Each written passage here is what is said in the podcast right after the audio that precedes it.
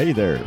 You're listening to What the Riff, a podcast that takes you back through the years from 1965 to 1995, featuring a rock album of the month, a few staff picks, and a little more. We hope you'll find something you haven't heard in a while, along with a few deeper cuts that you may never have heard, or that you'll find a new artist to follow. Visit our website, whattheriff.com, where our blog will show you all the artists we've covered as well as a list of every track. Thanks to our sponsors, Stanton Electric, a commercial electrical specialist, and Marbury Creative Group, a brand development agency that helps companies tell it better. So it's time to turn up the volume and enjoy this episode of What the Riff? Teachers at a preschool in Manhattan Beach, California are charged with satanic ritual abuse. The charges are later dropped. A New York detective offers a waitress half of $1 lottery ticket as a tip. The next day, he won 6 million. A Soviet sub crashes into the USS Kitty Hawk off of Japan. This is March 1984, and we are What the Riff. I'm Bruce. I'm Wayne. I'm Rob. And I'm Brian. And what do we have today, Wayne? this is Spinal Tap. It's a mockumentary. The album and the movie came out, and it started out as a sketch on a TV show called TV Show, and it was meant to satirize the whole midnight special. Uh, if you guys remember that, that came out. Oh, you yeah. know, Yes. 11:30, 12 o'clock at night on Friday nights. And the first song they came up with was called "Rock and Roll Nightmare," and they did it as a joke on a lark. And um, interesting thing is uh, that the band members all play their own instruments. Oh, so they really can play. They can play. I That's actually funny. saw them in concert. They came in concert after their their second album, if you call it that. But they came and actually they played at the Fox and saw them with a couple of friends, and it was it was very similar to what was in the movie. So they're not like Kanye West. Yeah, exactly. yeah, just raise their hand, go heck yeah. yeah. Mr. West, we apologize for Rob's uh, derogatory If comment. he's not listening, I can promise he you He might that. be. You never know. But this was uh, a Rob Reiner film, basically one of his first ones. Yep. Um, he was going to be in the band, but uh, they said, "Hey, man, you just don't look really good in spandex." So sorry. I didn't know that was the point. I think he had more than a point around his tummy. Yeah. So, so uh, the interesting thing is that this first started out as like a 20 minute sketch, and they were just farming it out to all these uh, execs to do the movie. And no one wanted to do it. And then finally, our buddy Norman Lear, if you remember him, doing all the great uh, comedy shows back in the 70s, he helped back it. Now, there's still some money situations with these guys, but, you know, um, what happened is when it started getting distribution, if they said, look, if the first two critics hate this, we're pulling it. We're not going to let it go out. But it still was not a hit. And we just listened to the uh, Flower People. So that was sort of like their beginnings of a group. They actually came back and came up with uh, a history of all their all their songs and uh, and their group. And so each one awesome. had their own little history. And so basically, they evolved sort of like how Ted Nugent came from that kind of psychedelic to hard rock. They did the same thing of, of, of to listen to the Flower People. Now we're going into a, a song called Tonight I'm Gonna Rock You. And this is just basically your dumbest lyrics you can. This is Tonight We're Just Gonna Rock You. you know, this isn't a, like a very long movie. You said it started off as, a, as just a Yeah, I 20-minute think it's like 90 minutes. Yeah. You know, I go see this as Spinal Tap. It's Yeah. hilarious. Uh, what's interesting is the bands when they're doing the interviews was basically improvised. Everything was improvised. Now they're going to say, "Hey, we're going to sit by the piano and you're going to play the piano," and and there's some very funny points on that. And I just want to kind of throw it out. All right, guys, what's your your favorite part? Now, Bruce, you've referenced it about a million times I on do. these on these I always, I'm constantly talking about turning it up to 11. Ours goes up to 11. Exactly, and I like Rob Reiner goes, well, if 10 was 11, he goes, why not just make it 10 11? He goes, but but ours goes up to 11. One louder. I think it's hilarious to realize that they did this, and I didn't know until you said that that they kind of vamped it.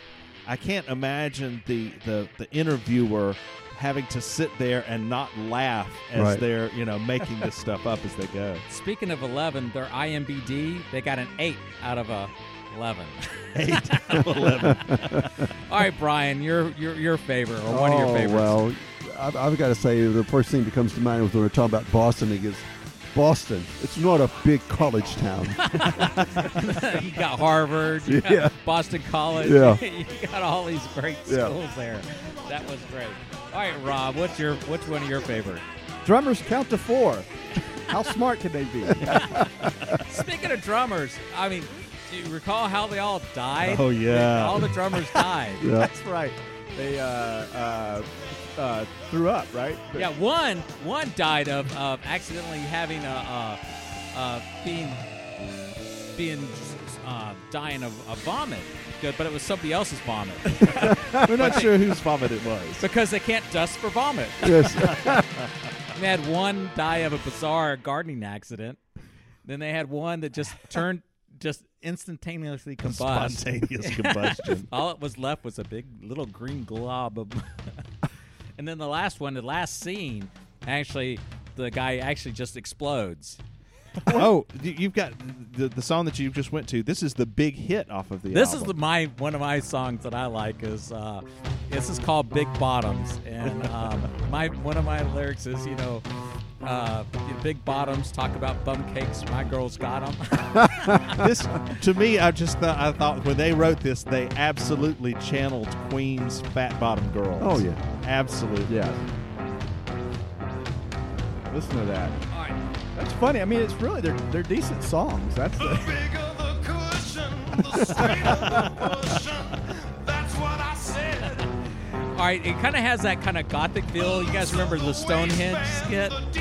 yes. Okay, remember what happened? They were, you know, they were going to go ahead and design a set. And the mm-hmm. guy goes, "Okay, we're going to do Stonehenge. We're going to have this big giant Stonehenge." And he writes on there and goes, "Okay, I'll make it for that." And the guy instead of putting feet, he puts inches.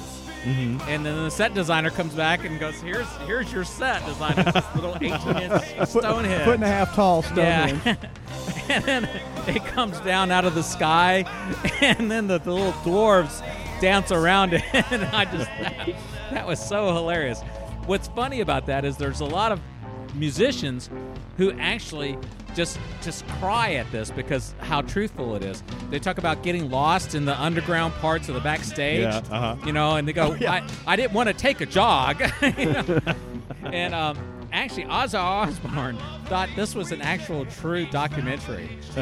That's how, how, how true to form it was. They I'm not sure that's a real nice plug. Uh, I don't know. You know. And Ozzy Osbourne doesn't realize that his show was a, a, a documentary. yeah. Ah, but he's laughing all the way to the bank, my Yes, he friend. is. What's funny is Mike Mills of REM goes, "Hey, believe it or not, we played at an Air Force base." so just think of that. I, I have a question, Wayne. Who who were the members? Because well, I'm not good with the members anyway. Well, uh, Derek St. Hubbins, um, he got his last name from the Saint Hubbins, who was the patron saint of footwear. The patron saint of footwear. Then you had Derek Smalls, who was the bass player. Yep. He's the one with the. You remember the the cucumber accident or whatever? Yeah. He, uh, he, he was going through uh, TSA at the time, and uh, the, they were doing the wand on him, and they found uh, that he enhanced himself a little bit. I saw an interview. It wasn't a cucumber; it was a zucchini, Zucchini. because because cucumbers have too many bumps. Then you had Nigel Tufnel, who's the actual lead guitarist, and uh, he's the one that did the "It's Got to Go to 11."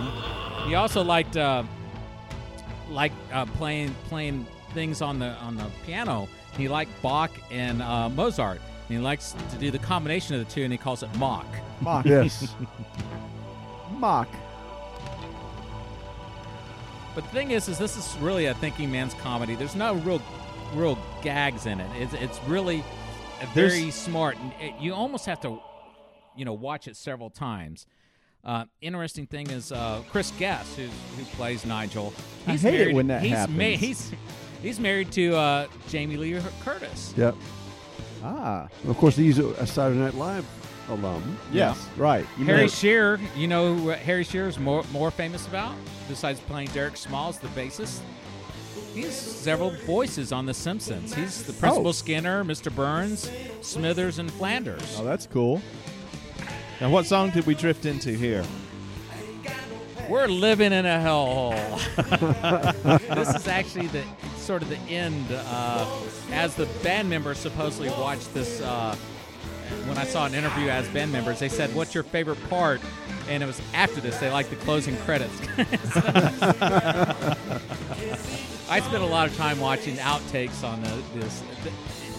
There's tons of stuff to watch. Not only just this is Spinal Tap. There's a lot of uh, cam- like cameos in the movie from uh, different actors or actresses that you Yeah. Oh, there's tons of them, and, and you'll you'll recognize them as they come through.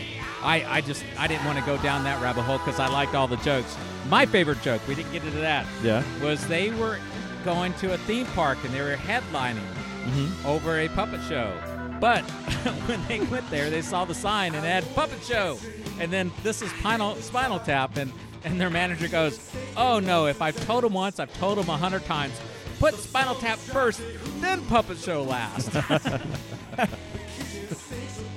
Opening for a puppet show.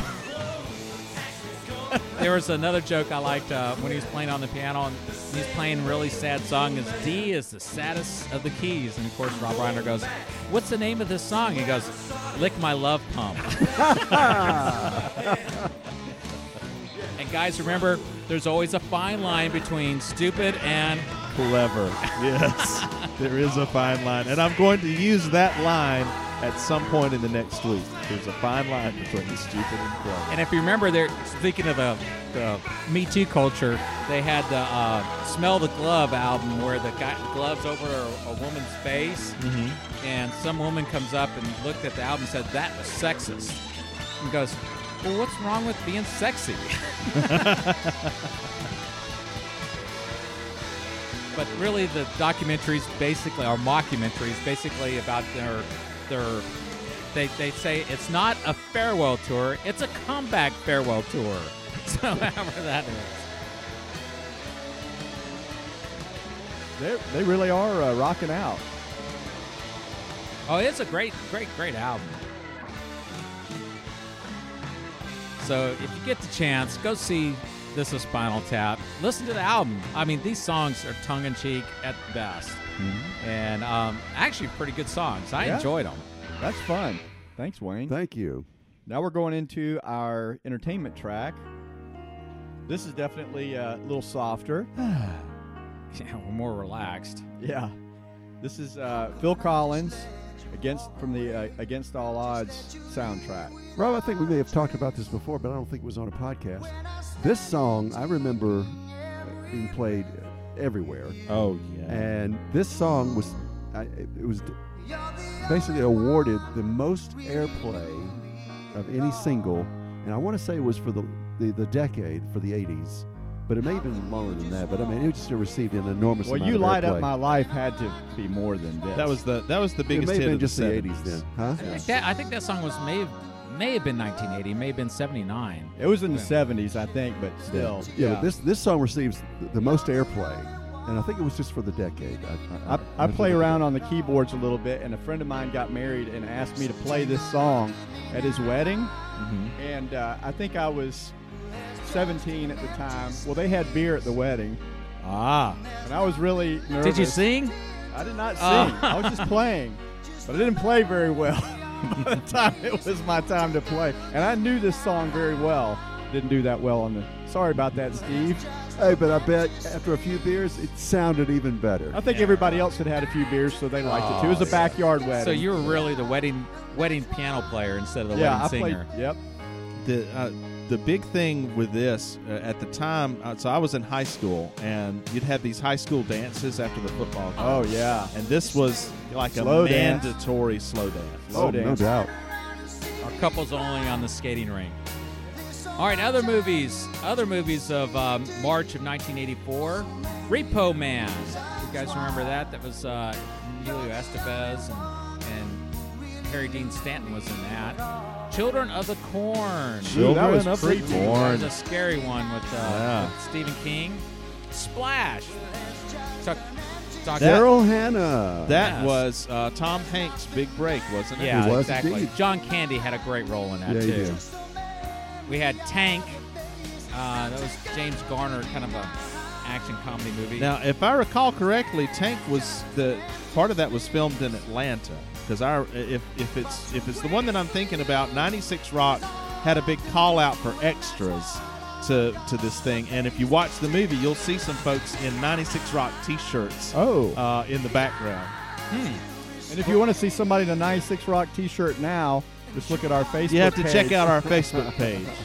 Greystoke, The Legend of Tarzan, was sort Yeah, of I remember a bring that. back of uh, Edgar Rice Burroughs' uh, Tarzan of the Apes. Romancing the Stone. That was a good Yeah. movie. That Kathleen was a very good Turner. movie. Danny DeVito and Michael Mike Douglas is the lead. And finally, probably one of the favorite comedies, Police Academy. Yes.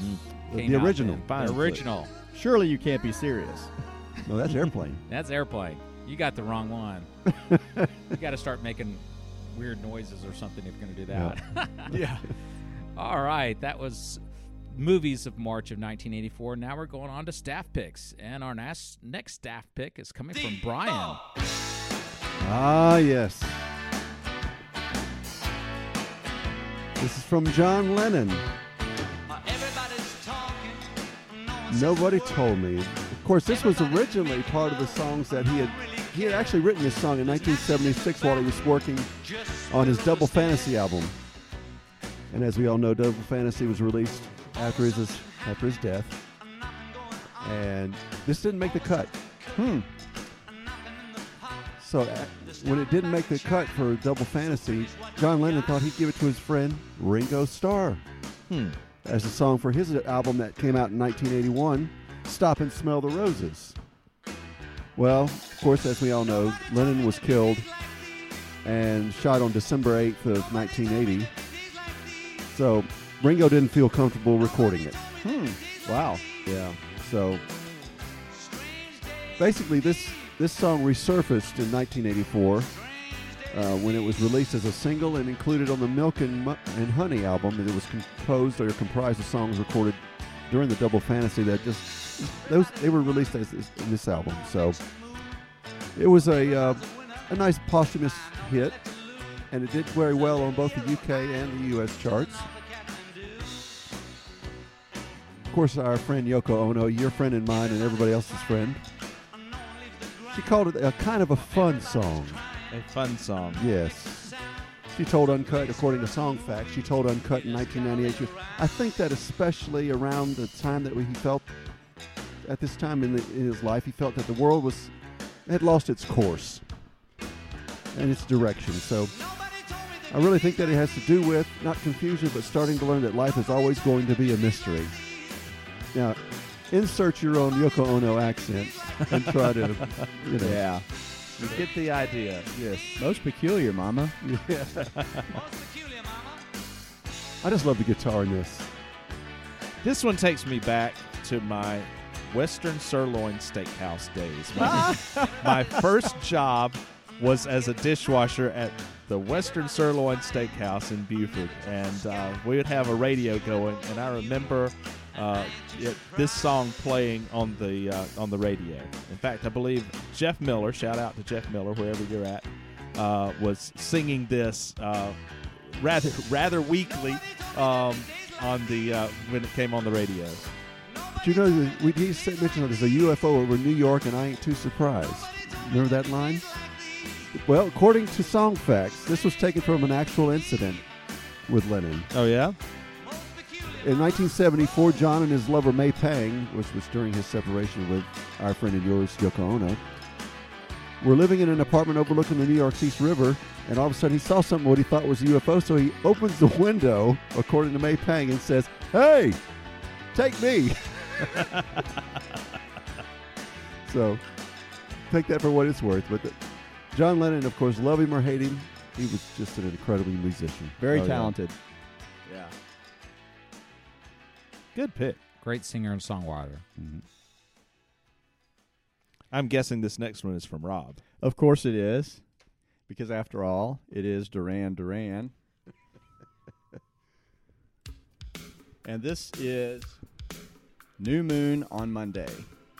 I'm just a big Duran Duran fan. I like it. I liked it. it yeah, the alternative feel to it.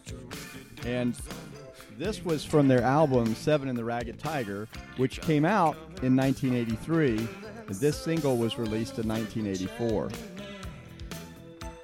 I've, I've got to say, Rob, Duran Duran is quite talented, especially if you listen to the bass line. I, I, the, uh, the longer time has gone on, the more I'm impressed with the bass work in uh, Duran Duran. Yes. But I hated this album. and I hated this album for a very specific reason. Oh, why is There that? were lots of girls in my high school that loved Duran Duran at this point. They would wear Duran Duran buttons. They would talk Duran Duran. They would Simon Le Bon, all of the stuff. I dressed like Duran Duran for that very reason. well, and see, I should have taken a page out of your book, Rob, because I would just like, oh, I just can't stand this. You know, I love, I love the Rio stuff, the Hungry Like the Wolf. That was very good, but I just couldn't take Seven and the Ragged Tiger, primarily because it was so popular at the time. yes.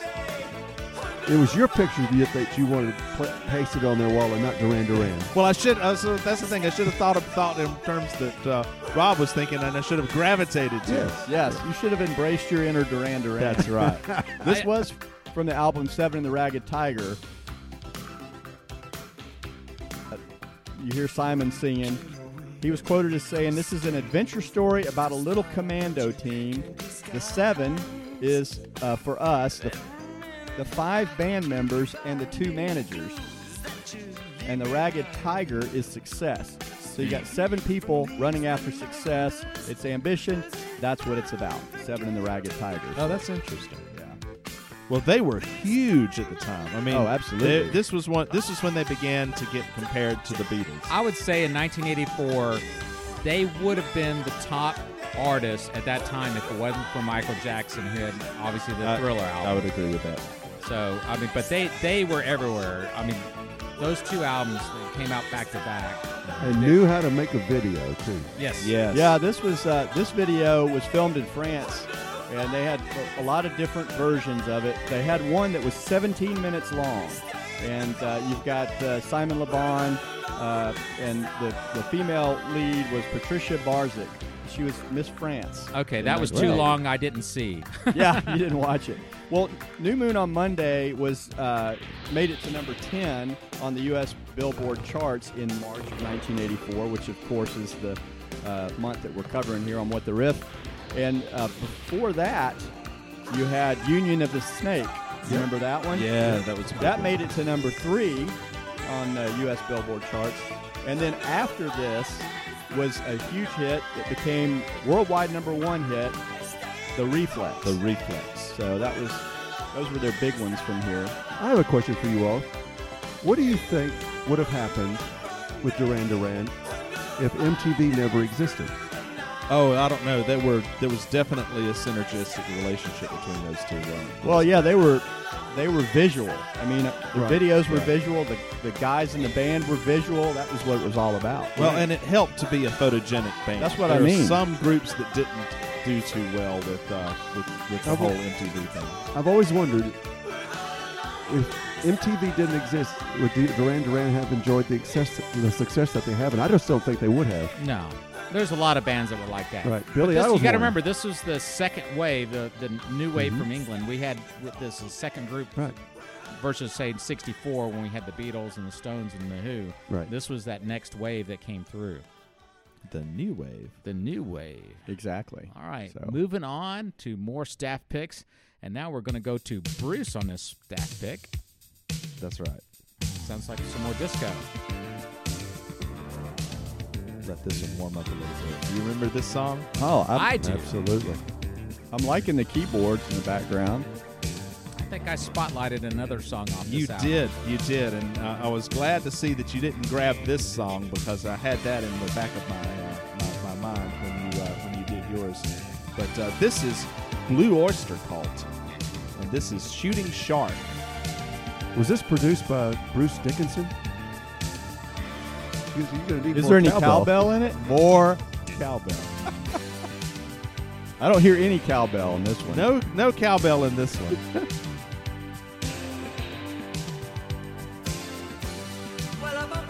But it's interesting when I look over the songs that I liked in the 1980s. I really see this tendency toward these minor key, melancholy, angst-written Oh, yeah. tunes. You know. Now, And this, was a hit. follows Uh, obviously, there's probably a, a, a, a shorter version. This is a long one. It's seven Right. minutes. But I want to say I heard this on regular radio quite a bit, just as a top, you know, yeah. to the to the top hits of the of the. the I, I, time. it's hard for me to know because so much of my listening was on 96 Rock. Yeah. That I, I, I kind of don't know which songs were uh, were big hits and which songs were uh, were just hits on 96 Rock. This- Here comes the chorus. Well, they promoted themselves a lot more than the, the hard rock group that they were in the 80s. I mean, Right. Don't Fear the Reaper and songs like that, Godzilla. I mean, there's nothing like that at all on this. Right. Well, this is, uh, in fact, there was a comment, uh, and I can't remember if it was on uh, Songfacts or where it was, but there was a comment that Shooting Shark also marks the point where Blue Oyster Cult jumped the shark because they went for that pop sound, and uh, they did well with it, but shortly after this, Blue Oyster Cult kind of falls off the, the, the radar. And I want to say, like in '86, I saw Rush.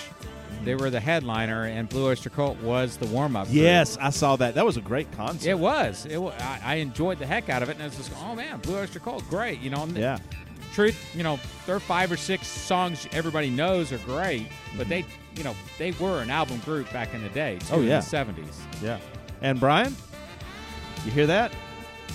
Never can go wrong with the sax. There you go. We don't have the cowbell, but we have the sax. Well, we might be missing the cowbell, but we've got. The I didn't. I don't remember this song. I like it, but for some reason I don't remember it. There, they did a um, they did a video at the time. Um, the video was kind of weird, and I don't know that it won a whole lot of awards. It was uh, it was not exactly the uh, you know the, the the epic type video, but it's very strange. Um, and uh, but but you can look that one up. That's kind of a fun thing to see. The lyrics are based on a poem by Patti Smith, who was known as the punk poet laureate in New York in the 1970s. Are we thinking That's of not. That's not Patty Smythe. Not no, Patti not Smythe. Patti Smythe. No, not the one that married John McEnroe. This is Patty Smith. But yeah, she was uh, definitely a punk rocker out of the CBGB's television slash Talking Heads era. Yes. She uh, she co-wrote "Because the Night" with Bruce Springsteen. So I didn't know that. And you hear that bass line? You know who that is? Trevor No. Rabin. No, no. That is I we were Randy go to yes. Jackson. Wow. That's Randy Jackson on bass from uh, uh, American Idol. Yeah. So he goes from doing some stuff with Blue Oyster Cult to Journey. Yes, I think he did, Yeah. didn't he? How about that? I like that bass line though. That little, that little, uh, uh, that little riff. Yeah. I, I don't. I would not have placed this as Blue Oyster Cult. No, it doesn't sound like Blue. it's Oyster not Cult, rocking does it? enough. No. I like it, but I just wouldn't have thought it was Blue Oyster Cult. It I is probably. timesta- it's timestamp 1984. yeah. Yes.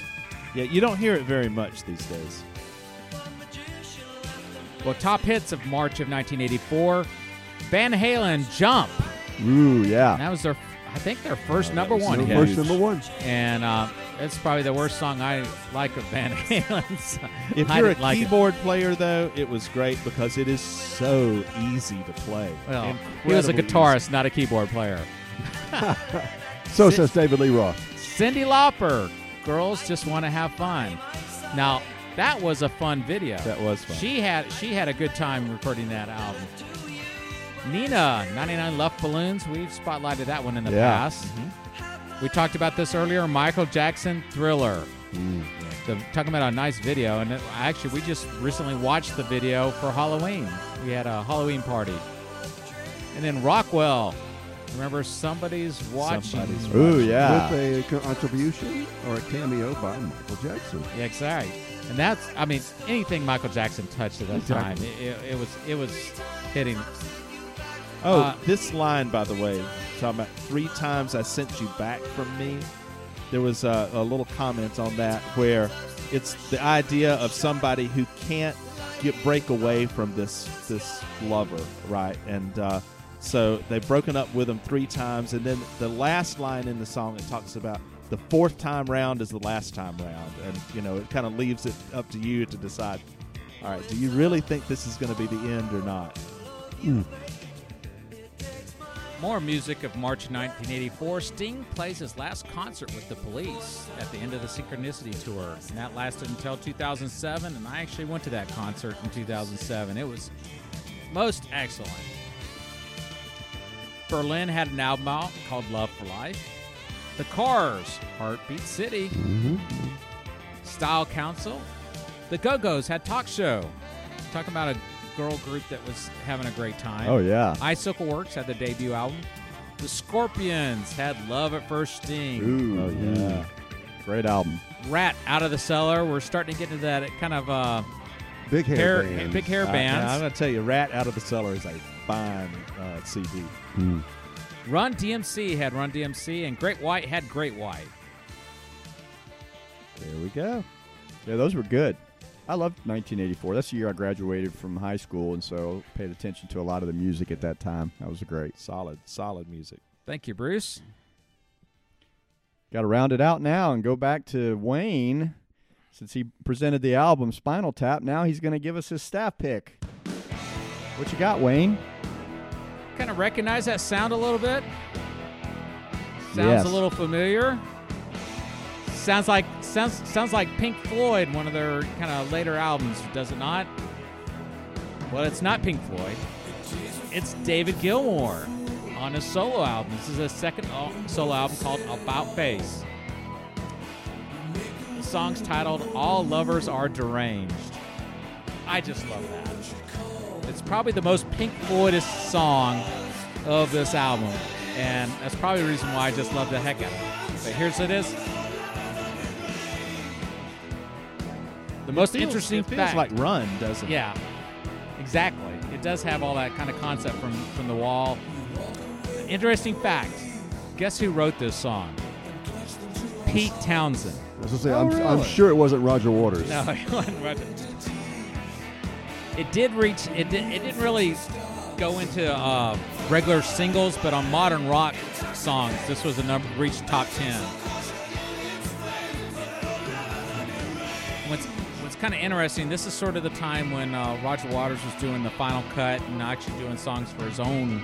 So it, there was. Radio this is where the splits Yeah. starting to come, and and Roger's going to go off on his own and and the rest of the crew is going to stay on their own track and come out with their own Pink Floyd songs. And Roger Waters was really pissed off about that. Well, remember they had a huge lawsuit about who could take the, the the name, the Pink Floyd name and the brand, and Roger Waters wanted to keep it, and the, and the rest of the three survivors, the three of the members said, "No, this we are still a band," and it was a huge legal battle, and finally it was settled in 1986. Yeah, he said that uh, Pink Floyd was a quote spent force creatively, and he dissolved the band. But then the rest of the band just said, "Well, we're We're not name." actually If, dissolved. if you can't dissolve something with the other three of them, you know, we're, It we're was in a bitter, here. bitter settlement. Bitter, But- bitter. But uh, David Gilmour says the final cut was basically a Roger Waters solo album. He- It was in response yeah. to the Falklands uh, Exactly. invasion. Well, other songs that were on this album, uh, there's a song called "Murder," and it's uh, uh, basically Gilmour's writing about the senseless killing of John Lennon that we talked about earlier. Uh, "Cruise," which is about Ronald Reagan putting cruise missiles stationed in Britain, Wow. and uh, "Love on the Air" was another song that was written by Pete Townshend that was on this. But what's interesting, I, I like the kind of lyrics on this one. It, it takes a fight to start a fight, and the differences remain. We have the right to think we're right. We're addicted, addicts of feigning shame. All lovers are deranged. Words to live by. Very nice. So go out and find you some Pink Floyd light. find some David Gilmour. All lovers are deranged. That's an interesting way, interesting end to it. Yeah. All right, we're moving on to our comedy pick, and um, we're going to kind of touch base with some of the um, comedy that happened at that time. And Saturday Night Live there's a guy named Andy Kaufman. You guys remember this? Oh, yeah. He sings the Mighty Mouse song on Saturday Night Live. I don't know if he's technically singing it though. Yeah, he's I guess lip lip singing it. Yeah. He Yeah. had he was at the time he was he was quite famous, you know, but he but he kept that same character of the uh, of the, the the foreign man, the uh, Very the- confused, Yeah. very unsure of what was going on. Well, let's not forget his, his uh, obsession with wrestling.